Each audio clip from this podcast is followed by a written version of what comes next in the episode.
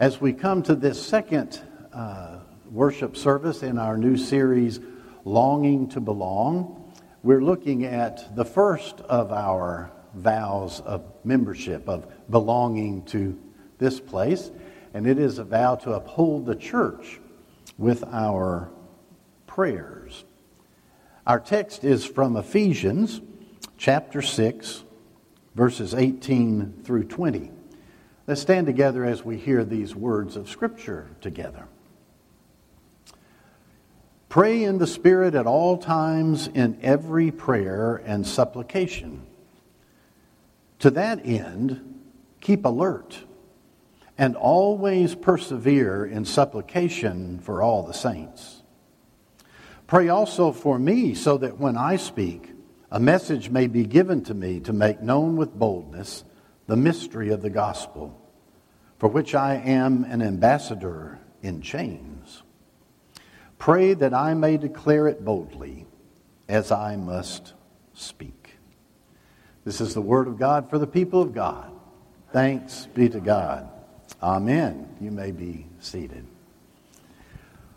Well, Daniel and I hit the road uh, this week preparing for the sermon. Went around and asked a few of, of our uh, church members uh, a question what uh, does it mean to you to uphold the church by your prayers? Let's take a look. Well, I'm so glad that you let us come by and ask you this question. What does it mean to you to say, I uphold the church with my prayers? Well, to me, it means that I think outside of myself and that I try to think of others and their needs and, and keep those in my thoughts while I'm praying um, so that others may be blessed. And then we always pray at night um, and ask Jesus to help us to be more like Him and to love each other. Um, and so that that's what comes to mind for me. Well, we, we pray every day and we talk to God basically, and we talk about our joys and sorrows, and if we're in trouble, we, we tell them tell him that, and if we need his help, we tell him that. And uh, as we uh, uh, come across a problem or issue during the day, we'll say, let's take that to God today and let him take care of it. For me, I think prayers are about thoughts. Um, and it's, it's keeping people in my heart and in my thoughts throughout the day. For me, it's it's more about you know quiet meditation and you know thinking about you know the people around you and enjoying the the the presence of what's around, uh, and you know, it's it's it's a private conversation with God. Okay, for me, praying for the church is like grow together in uh, in Christ, and uh, as I know, our body is a temple of Christ, and we need to keep it clean. So that's how when we go to the church we love sun creek so much we feel that we are cleansed and that's why we had been praying that whosoever comes there should be cleansed by the prayer and the holy spirit of christ. Amen. Okay. hi prayer for me for church is like being together praying for people and following the god and be a good human being. That's what i love about church. I just support the church support the church in every way because it, it keeps me closer to God. Prayer is something that is so central to our life as people of faith, and yet prayer is something that is very challenging to talk about or to explain. And sometimes, if we're honest, praying is something that's challenging to do, isn't it? Sometimes we can't find the words. Sometimes we can't still our minds. Sometimes we can't catch our breath because of our anger or our frustration or our brokenheartedness. Or, as that great theologian Willie Nelson wrote, Dear Lord, I've been too sick to pray. We worry that we'll get prayer wrong, that we won't do it right, that somehow we'll upset God, or that we'll embarrass ourselves. And nobody wants to feel like Greg R.N. in and Meet the Parents. Greg, would you like to say grace?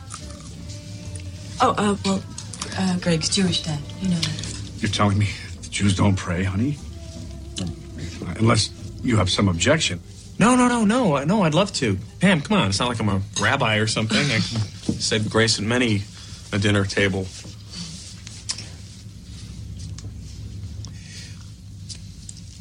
It's...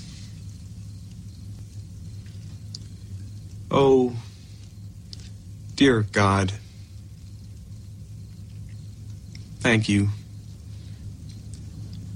You are such a good God to us, a, a kind and gentle and accommodating God.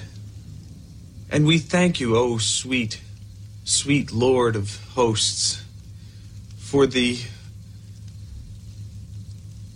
smorgasbord you have so aptly lain at our table this day and each day by day, day by day by day. Oh, dear Lord, three things we pray to love Thee more dearly, to see Thee more clearly, to follow Thee more nearly, day by day by day. Amen. Amen. Oh, Greg, that was lovely. Thank you, Greg. That was interesting, too. But the call to a lifestyle of prayer is a call to leave behind all of our concerns and our fears and our awkwardness around prayer and experience our faith and our life in a totally different way altogether. St. Teresa of Avila says that for prayer is nothing else than being on terms of friendship with God. Prayer is nothing else than being on terms of friendship with God. Isn't that beautiful? What a beautiful way to live our life. You have heard me uh, often speak of my mama, and my mama was someone who lived a lifestyle of prayer. I've shared with some of you the story of the phone call I received in the 1980s, and she was very excited. And she asked me if I remembered a certain man at the church. I said, Yeah, I think uh, the church I grew up in. I said, Yes, I, I think I do. He goes, He was married to so and so who's my friend in my Sunday school class and she's in my prayer circle. I said, Oh, yeah, I know, I know who you're talking about. She says, He made a profession of faith today and was baptized at church. I said, That's great. And she kept talking and talking. The more she talked, the more excited she became. And finally, I said something about it, kind of jokingly to her. And she said, No, Barry Earl, you don't understand. I've been praying for him since 1947. My mother also had a child who, when they got out of high school, left the church and left the faith uh, till they were well into their 40s. When they returned, uh, they returned full force. They teach disciple Bible study, lead worship, lay preacher, uh, represent the church at annual conference. They're even on their bishop's uh, cell phone contact list. They're all in again. And when that happened, my mother and I were talking on the phone, celebrating that good news. And she says, You know, I prayed for them every day for these past 30 years, that they would come back to faith and come back to the church. I have to admit, I will never live up to my mama's lifestyle of prayer. But the beautiful thing is, God invites me to find my own lifestyle of prayer. And God invites you to find a lifestyle of prayer. And a lifestyle of prayer is a steady life and a persevering life and a hopeful life and a confident life. That's what I learned the most from my mother about prayer. My mother was just as confident praying for her friend's husband in 1985 as she was in 1947. She was just as hopeful in praying for her child in the 2000s as she was in the 1970s.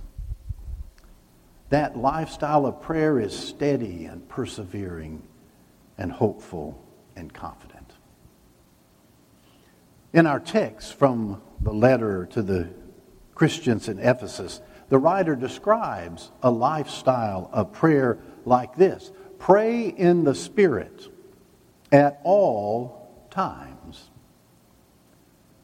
To pray in the Spirit means that we have trust that the Holy Spirit is with us and that the Holy Spirit is within us and that it is the Holy Spirit that brings to mind the things for which we are to pray. And it is the Holy Spirit that brings to our heart the people for whom we are to pray. Mother Teresa said, Prayer is not asking. Prayer is putting oneself in the hands of God at His disposition and listening to His voice in the depths of our hearts. That, for me, is what it means to pray in the Spirit at all times. What should we pray for? Follow the Spirit's leading all the time. We don't have to stop what we're doing to pray. We don't have to wait until our quiet time to pray. We don't have to wait till Sunday to pray. When the Spirit brings a situation to our mind, when the Holy Spirit brings the face of a person into our heart, we turn that moment into our prayer. The scriptures, like in this text from Ephesians, often uses these words close together prayer and supplications. They're both words for prayer, and it seems to me in the scriptures that the difference between those two types of prayer is prayer is when we come to God and we offer up praise and joy and we just revel in God's love in our life and God's presence in our life. Supplication means to plead humbly when our prayer takes the form of a request, when we're asking God to act, when we open our heart and get vulnerable with God and ask for God to do something for us that we can never do for ourselves, it's a supplication. Both are prayers. And both prayers and supplications remind us that a life that is truly a lifestyle of prayer is marked by this fact.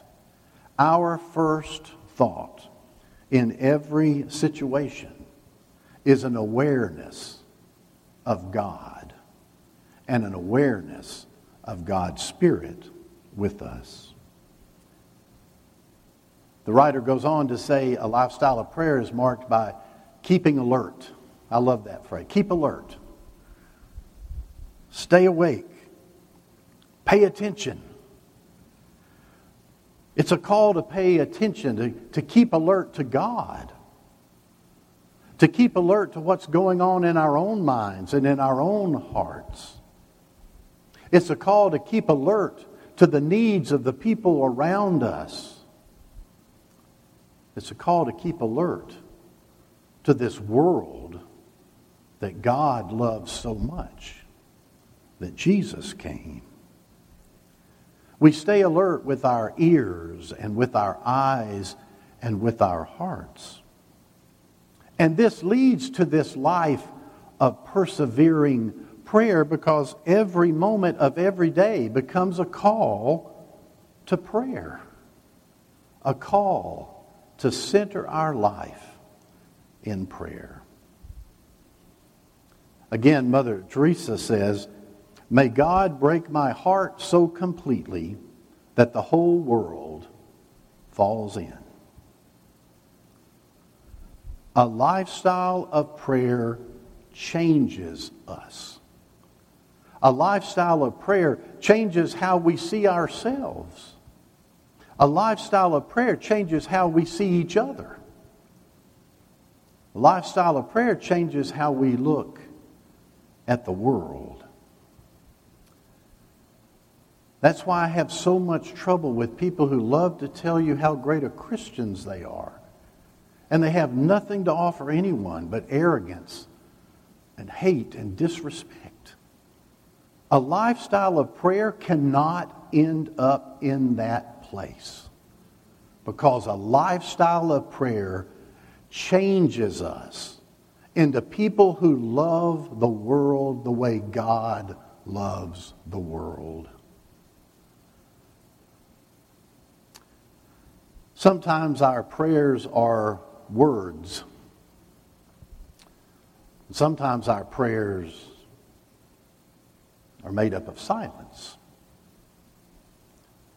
Sometimes our prayers are tears. Sometimes our prayers are laughter. And a life style of prayer brings all this together and leads us to the place that our prayers also become acts of compassion and acts of service.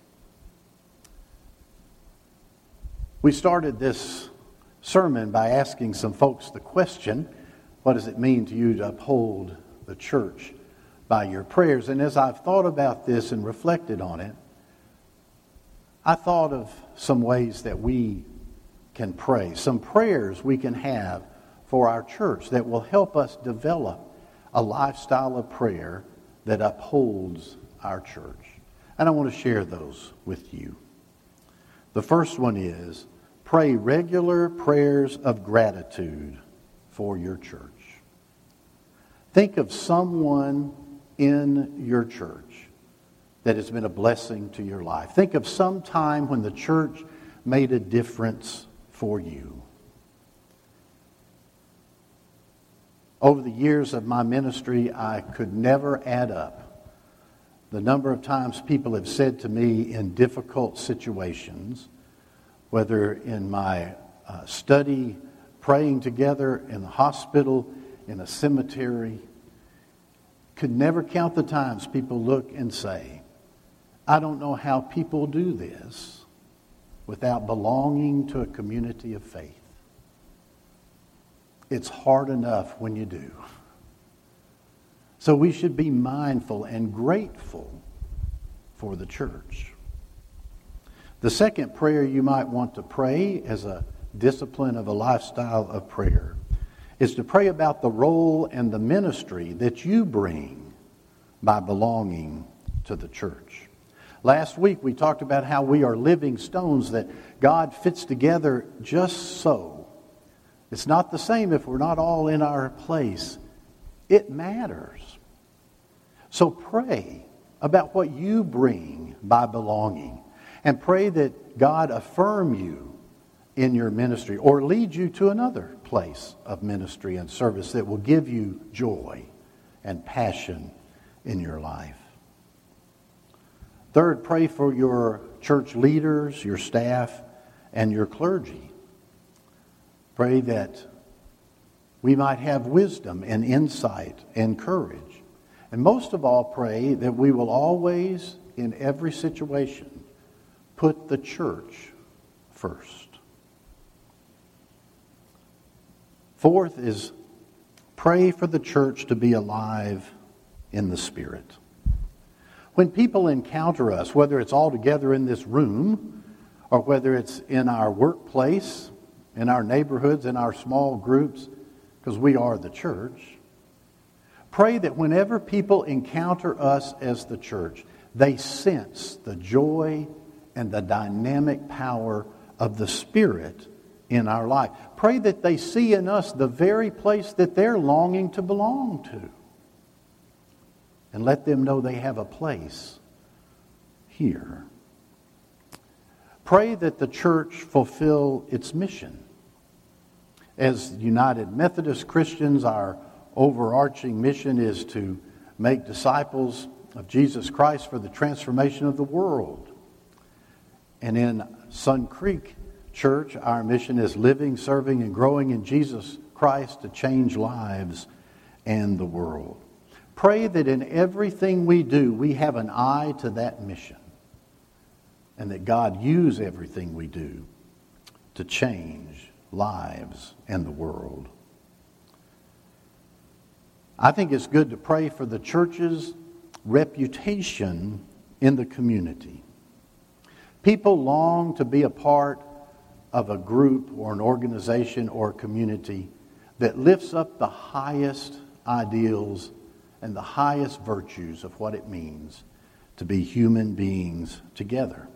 And pray that when people who live around us in Allen and Plano and McKinney and Frisco and Dallas and Richardson, all the other places we are as the church, pray that when they think of us, they think of love and compassion and a warm welcome.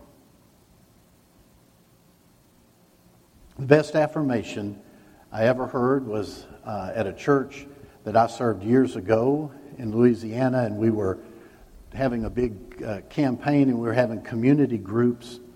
And uh, someone shared, I, We were talking to our neighbor about the church and inviting them to come to church. And they said, What's the name of that church again you go to? And they said, uh, Asbury. And that person said, Oh, yeah. That's that church where Jesus is. And their eyes were filled with tears. They said they never understood the power of the reputation of the church before that moment. I think it's good in these troubled times that we pray that we be united in our diversity. Our strength is all our spots don't match. And it's not our goal at Sun Creek for everybody's spots to match. We love who we are and we love who you are. And we have the opportunity to model to the world a totally different way of being together and living than they see anywhere else. We need to pray that we show the way, a way that looks like the kingdom of God, not a way that looks like the world. And then last, I would just say pray that in your church, in our church, love always prevails. If God is love, which we say God is, it's in the, it's in the book. if God is love, then our highest value and our highest ideal has to be love above anything else. I'm like anyone else. I have a lot of opinions. I've got opinions on everything. But through my years of studying the scriptures and my years of studying theology and my years of being a pastor, I can tell you I don't believe anything any stronger than I believe this. God demands of us that we live in love. Love for each other, love for God, love for the world. And everything else we look at has to be seen through that lens. Everything else has to hold up to that test. Pray that love always prevails. You know, if we're mindful of these things when we pray about our church, we will truly be upholding the church in our prayers. We will be blessed in that lifestyle of prayer. The church will be blessed in that lifestyle of prayer. The world will be blessed in that lifestyle of prayer. And we will know the wonderful joy that comes from blessing the very heart of God. May it be so. In the name of the Father, and the Son, and the Holy Spirit. Amen.